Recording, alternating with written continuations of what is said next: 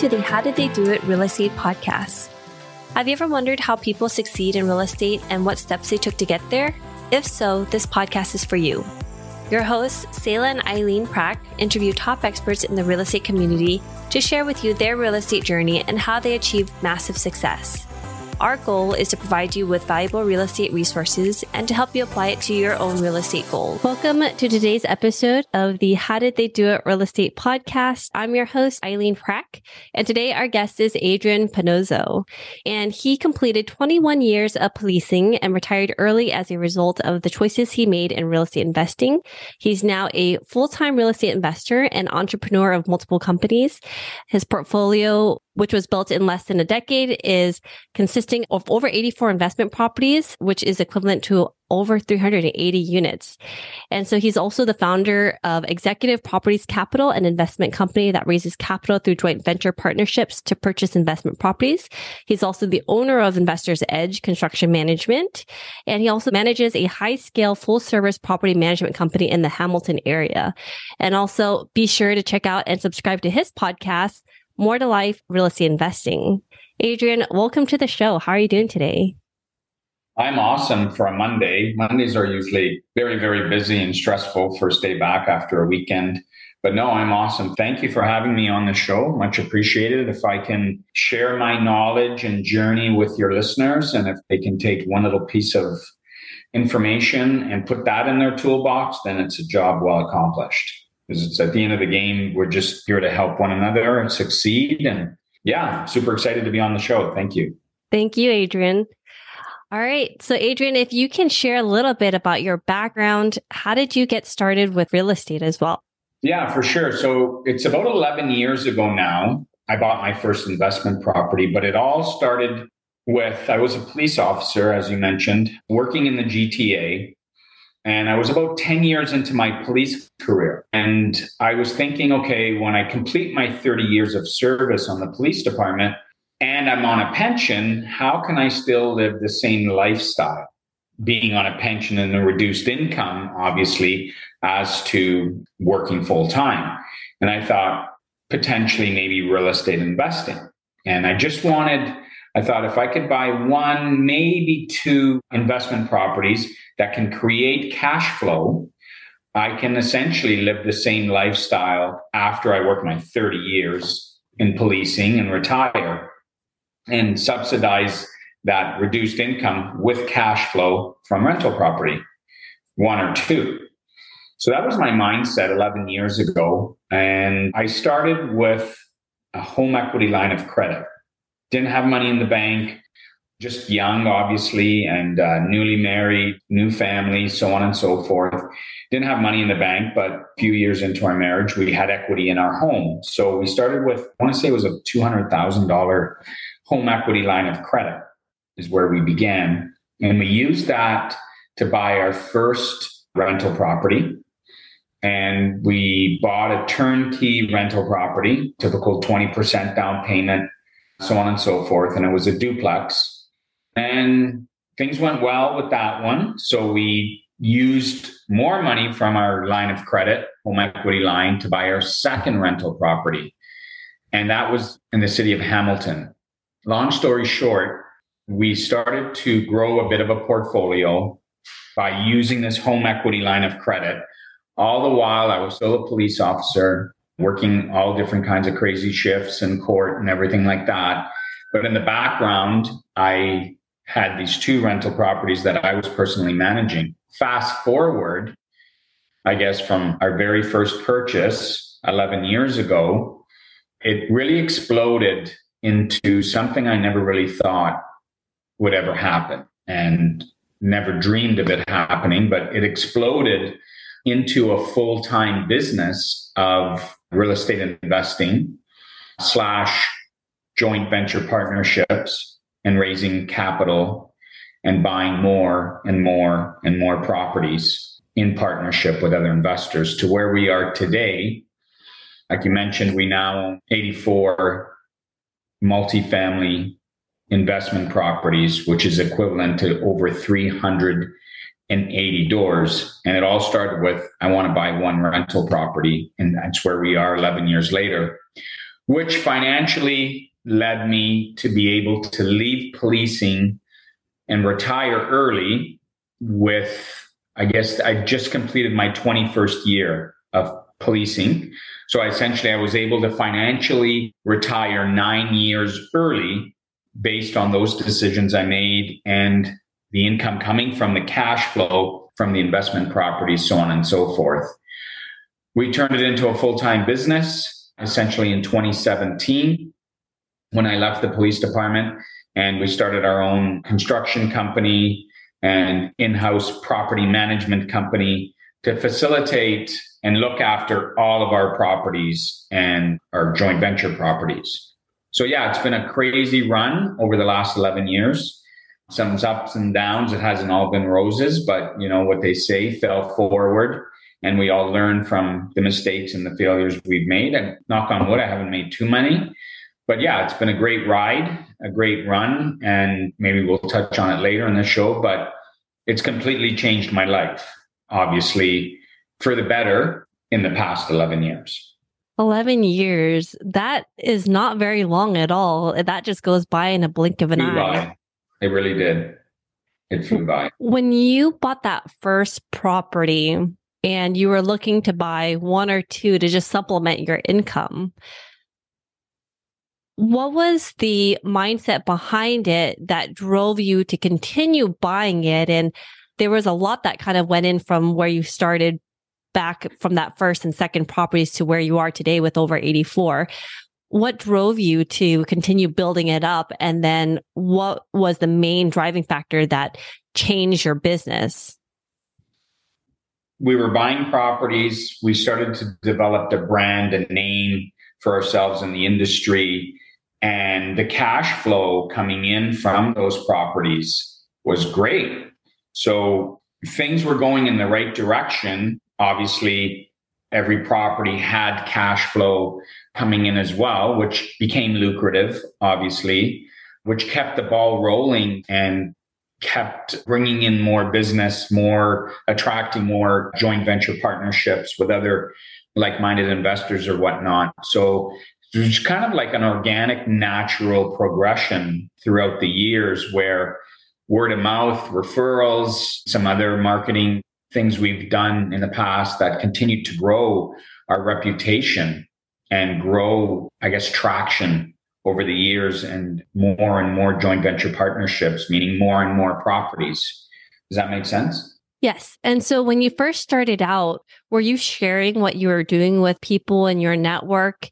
Or was it something that you were just kind of dabbling in and just looking to just buy for yourself and your for your family? And then did it change over time? So when I started out, we were on our own, and I say we, meaning my wife and I, we were on our own. Like I didn't have really a mentor, I didn't have a coach, anything like that. None of my family members really invested in real estate. But something told me, and I felt secure about it because real estate investing, you're buying a tangible item. It's not, for example, I'm investing in the stock market or whatnot. You're buying bricks and mortar. And I thought, worst case scenario, even if prices go down or interest rates go up or this or that, I'm always going to have that tangible item, which to me was security and peace of mind. So I didn't really have a lot to share when I started because I didn't know anything when I started. I kind of jumped in with both feet, did the sign of the cross, and prayed that everything was going to go well. And that saying, you got to take action. And I'm living proof. Had I not taken action 11 years ago and dove in with both feet and took a chance, I wouldn't be here today in the situation that I'm in. Does that make sense? Yes. So when you took out equity from your HELOC to purchase those first two properties, at some point the HELOC money runs out. What did you do after that to get into your next couple properties? We started raising money through partnerships. So, based on our experience, our track record, and being very, very, I guess, industry experts when it comes to BRRRR strategy, the buy, renovate, refinance, and rent, became our real, real niche. And being able to deliver incredible returns on partners in capital we didn't have a problem raising capital through joint venture partnerships to continue to buy more and more properties in partnership because we have a very and had a very sound reputation in the industry with respect to the buy, renovate, refinance, and rent. So, I mean, people are, we're delivering returns of anywhere between 80, 90, 100% ROI on BRRRR projects. Word travels pretty fast with respect to attracting that kind of attention and people wanting to get into business with us. For the first couple properties, when you were starting to look for joint ventureships and starting to raise some capital for the next properties, what do you think made you guys successful and how did you structure it and look at all the different aspects to get comfortable with raising money and doing joint partnerships? Because up until that point, it was just you and your wife together. And now you have to bring in other people. There's so much more trust factor. There's so much more that goes and gets involved in something like that. So what did you do to look at all those different aspects? Yeah, great question. So again, it kind of grew at a very nice pace. What did we do? We delivered. Like I can't stress enough, we, we delivered. And what I mean by that is if you have a buy, renovate, refinance project and you, through word of mouth and different other avenues, you come into our radar and you reach out to us, we have historical abundance of some incredible projects we've taken part in and delivered those incredible returns on people's money. So it wasn't hard to continue to attract people. As we continued to grow, then we thought, okay, I want it, I want, and I, I kind of commonly refer to it as the Costco effect. I want everything under one roof so I can provide an exceptional service to potential joint venture partners, meaning I want in house construction when we're carrying out our renovations for all these BRRRR projects we're honing in on. I want in house property management to take care of all of our properties that we know we can deliver great service, peace of mind to these investors. And ultimately, you know, when these investors came through the door and come through the door, they're dealing with me. They're not dealing with a third party company for renovations and a third party company for this or that or this or that. They're dealing with me specifically and it's all in house. So they have the peace of mind that there's no, we're not calling somebody off Kijiji to come and renovate our place and be taken for a ride and taken our money and run. This is all in house, I guess, systems and models we've put in place throughout the years, which again is peace of mind for our investors and why we have so many repeat investors coming back again and again, wanting to take part in more projects with us. So, as you're starting to build up, originally you didn't have the construction piece in house and you didn't have the property management piece in house. At what point in your business did you realize that you had to bring this into your company? You had to vertically integrate everything in there so that you have that Costco effect? At what point did you realize that? And what were the things that you're looking for? Yeah, great question. Well, I had a couple negative experiences with general contractors, and negative meaning didn't finish on time. That you know they'd say, "Oh, this project is three months," and then ended up taking seven months, and half of it is because they're busy at all these other places and they come for one day, don't show up for five, on and on and on. Everybody has a bad story about a general contractor. You just have to ask the right questions. So being burnt by a, couple of general contractors throughout the infancy stages of building this business and BRRRR projects led me to say, enough. I want to start my own company. We have our own employees. We can control this at a high level. So I never have to deal with these shysters and fly by night kind of people and have these bad experiences with them because ultimately it reflects back on our reputation with our joint venture partners. So that really pushed me to start our own construction, just those negative experiences. And then property management the light bulb went off and it's kind of like, okay, we're getting to a size now where it's too big for me to manage these properties on my own, but yet they're all of our properties and joint venture properties. They're all of our properties together. Why not keep that in house and hire the right staff leasing department, bookkeeping department, maintenance department, and on and on. And again, it's under our roof and we have peace of mind. We're not relying on somebody to care about our properties the way we would, but doing it on a professional level.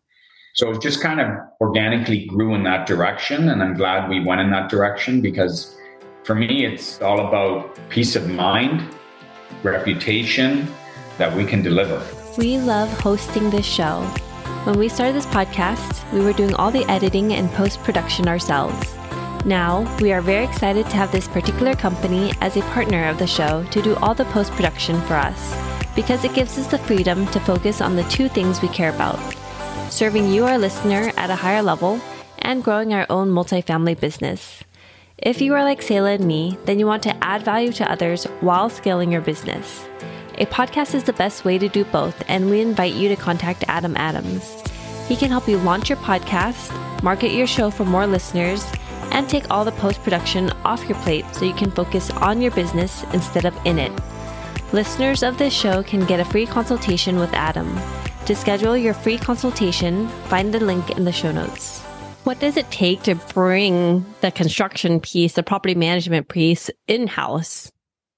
Years of experience. Obviously, I've been involved in well over now, I want to say 60 buy, renovate, refinance, and rent projects. And we're talking typical multifamily. We're going anywhere between a fourplex all the way up to a 12, 20 unit purpose built apartment building and everything in between. So, being involved in that many projects over the course of the last 11 years, I've learned a lot. So, obviously, I come to the table with a lot of experience. I know what I want. I know what I want to see. I know what works with respect to design, layouts, so on and so forth in our renovated units that will attract the right tenant that we want. It takes a lot of sleepless nights. It takes a lot of work. But you know what they say if you want something done, ask a busy guy. Don't ask the lazy guy who's got nothing to do because you'll always find an excuse. But if you really want something done, ask somebody who's really busy because they're going to find a way to get it done. And again, bit of a learning curve on the business platform, but executing, there really wasn't a large learning curve because I was in it every day doing it myself. And like I said, I had some negative experience, both with different contractors and some negative experiences with outsourcing property management. Nobody cares when it's a third party as much as you're going to care yourself. And we care ourselves because we own all these properties in some kind of percentage fashion with our partners. And as you've been building up the real estate side of things while you're still a police officer, at what point? So at first it starts off as small percentage into real estate, a larger percentage in working as a police officer. And then over time, the percentage split starts to become more 50 50. And then it skews more towards the real estate and then a little bit less in the police officing space. At what point did you realize that you were going to make that transition fully into real estate? And what did you look at within your own personal state to be able to feel comfortable to make that leap and jump out of the police mm-hmm. officing world into full-time real estate entrepreneurship?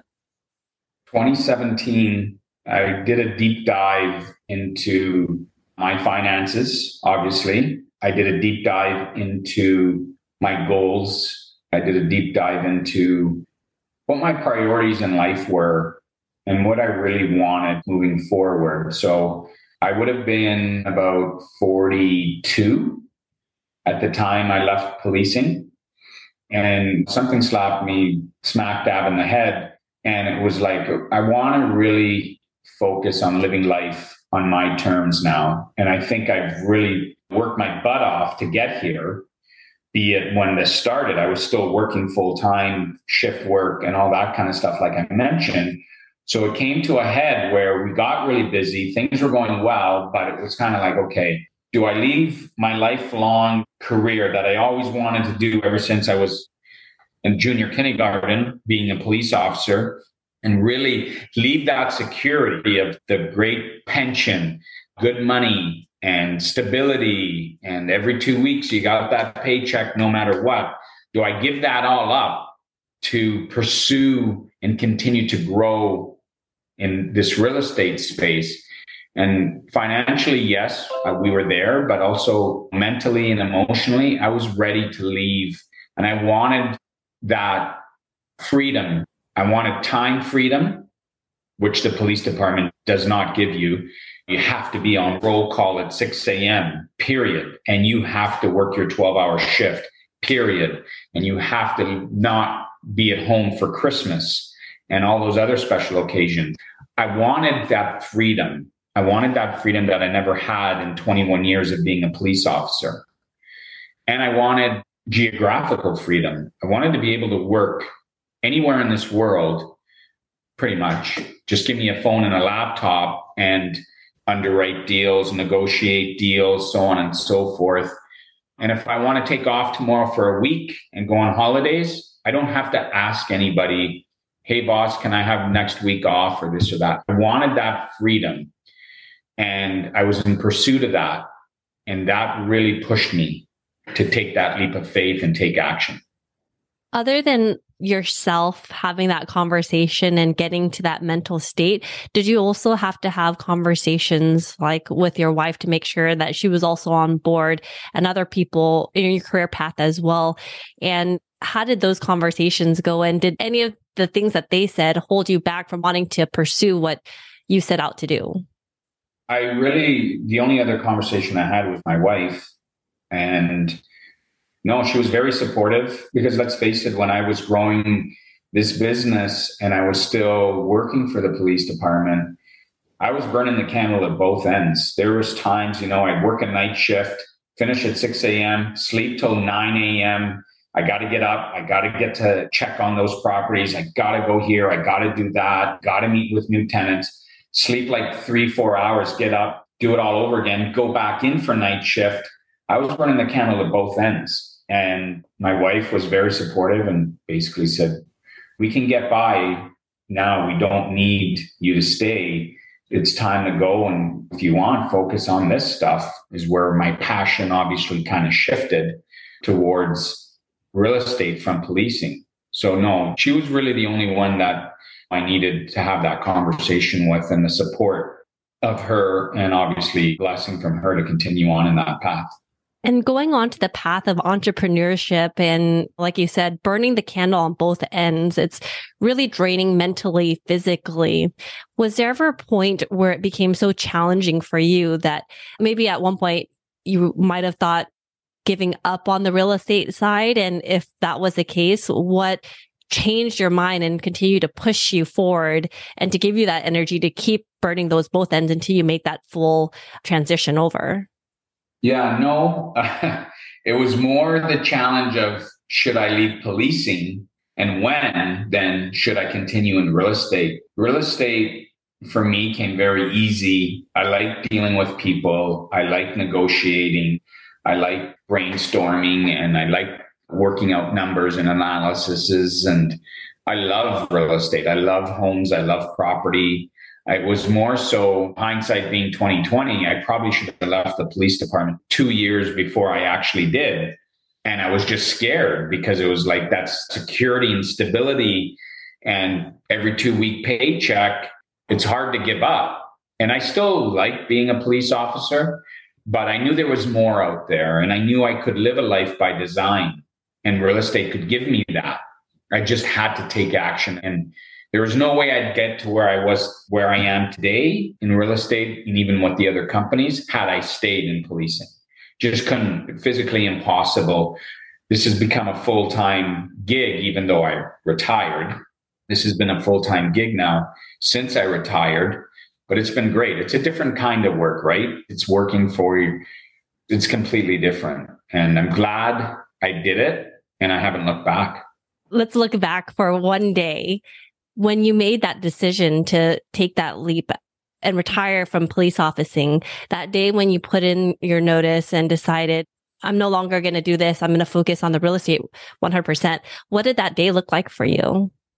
Very sad to be honest. I knew I wanted to do it, but when I handed in my letter of resignation, I was quite emotional with my superiors I was quite emotional because again, it's 21 years of brotherhood of the police camaraderie and brotherhood. And it really becomes like your second family and built so many great friendships and relationships and so many different things the police department taught me.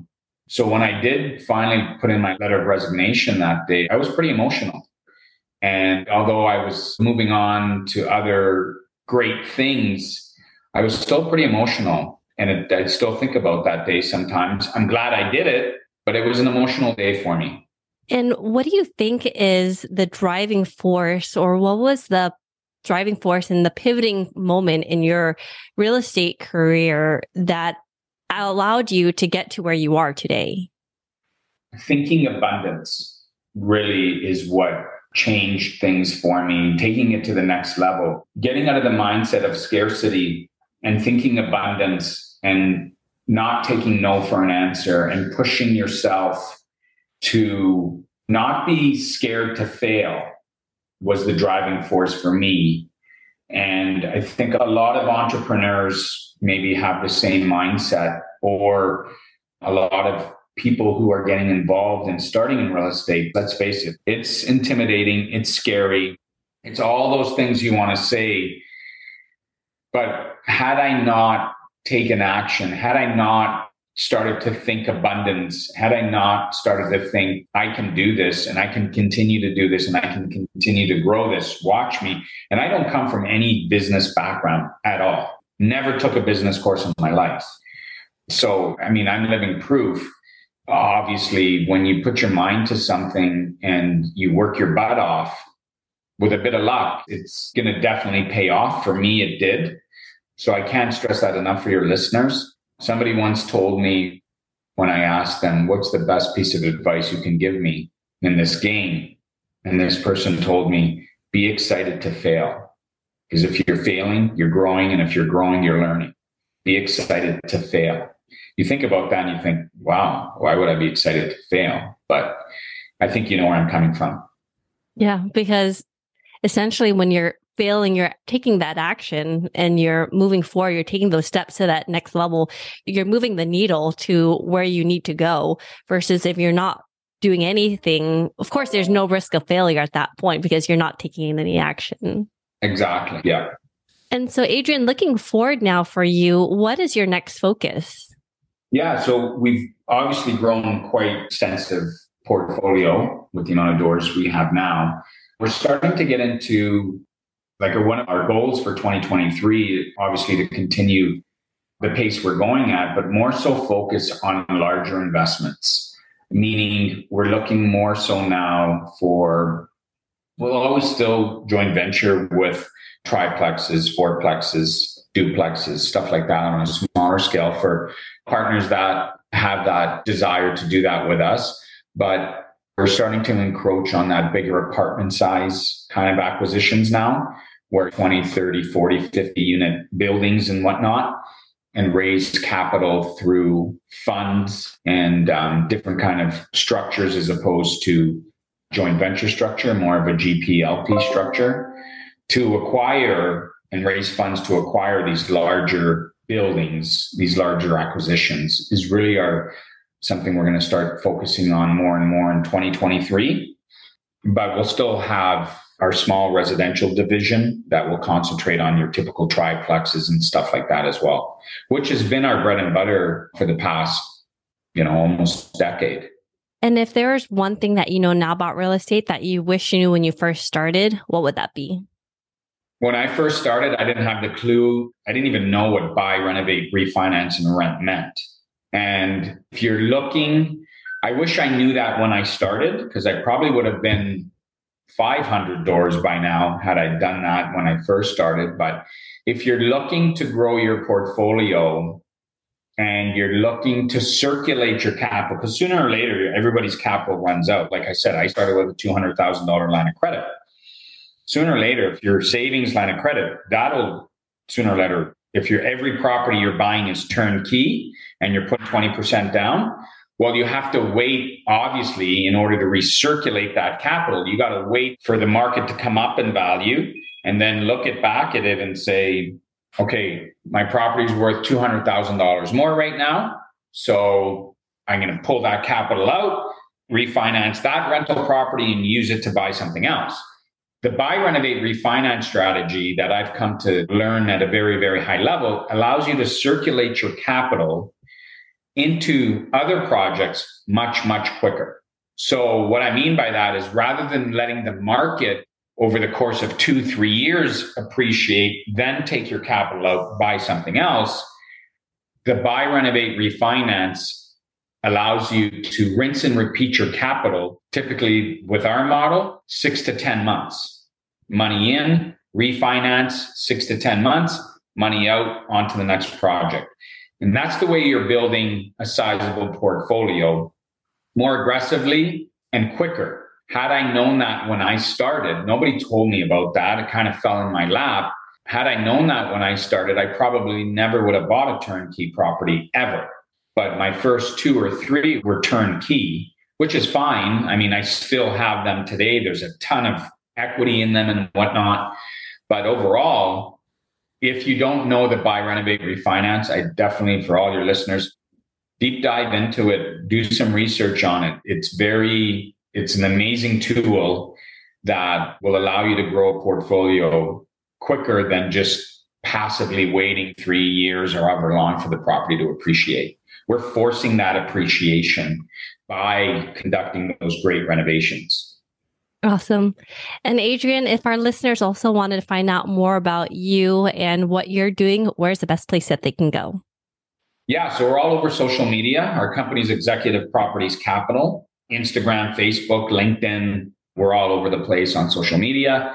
Send me an email or follow us, obviously, on our social media platforms, or send me an email, Adrian, A D R I A N, at invest with epc.com. And awesome. yeah, have a digital coffee or Zoom meeting and kind of see how we can help you or work together or whatnot. Yeah, that's it. Awesome. Adrian, thank you so much for sharing a little bit about yourself today with us. Thank you so much. No, thank you for having me. I appreciate your time. And like I said, if somebody can take one thing from this interview and put it in their toolbox, job well done. And thank you for listening to our podcast today, brought to you by Bonavest Capital. We would really appreciate it if you can go to iTunes right now and leave a rating and written review. Also, please don't forget to subscribe so you can always get the latest episodes. You can also connect with us on Facebook, How Did They Do It Real Estate. We'd love to hear your feedback and any topics that you're interested in for future episodes. If you're anything like Sayla and me and believe that real estate investing is a great way to create passive income and build long term wealth, Check out our free apartment syndication due diligence checklist for passive investors at bonavestcapital.com forward slash checklist. Sayla and I created this checklist for ourselves as we evaluated different multifamily syndication opportunities as a passive investor. So we would love to share it with you so you can use it as a resource as well. Download your free copy today at bonavestcapital.com forward slash checklist. Lastly, to learn more about us, you can go to bonavestcapital.com and fill out the contact us page so you can speak to us directly. Nothing on the show should be considered as specific personal advice. Please consult your legal, tax, and real estate professionals for individualized advice.